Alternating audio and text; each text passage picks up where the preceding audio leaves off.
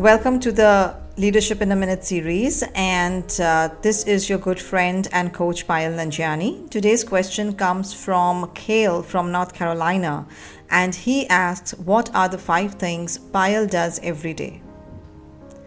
Well, I believe that you can never lead others unless, until you can lead yourself. And so the five things I do each day beginning from my morning are, number one, yoga and meditation.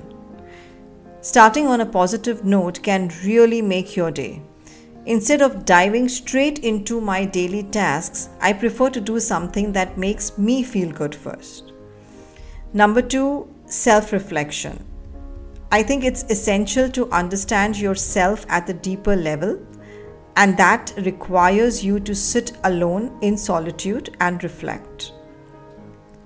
Number three, unleash the potential in others. Through my coachings and my trainings, every single day I help people around the world to be the best version of themselves. The fourth thing that I do every day is read and write. My fourth book is under publication, and this happened only because every single day I write and I read.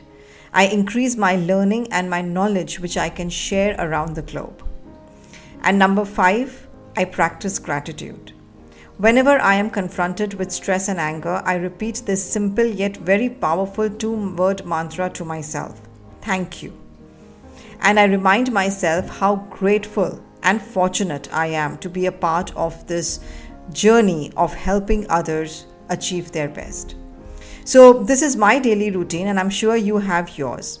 What's important to remember is that consistency is better than intensity.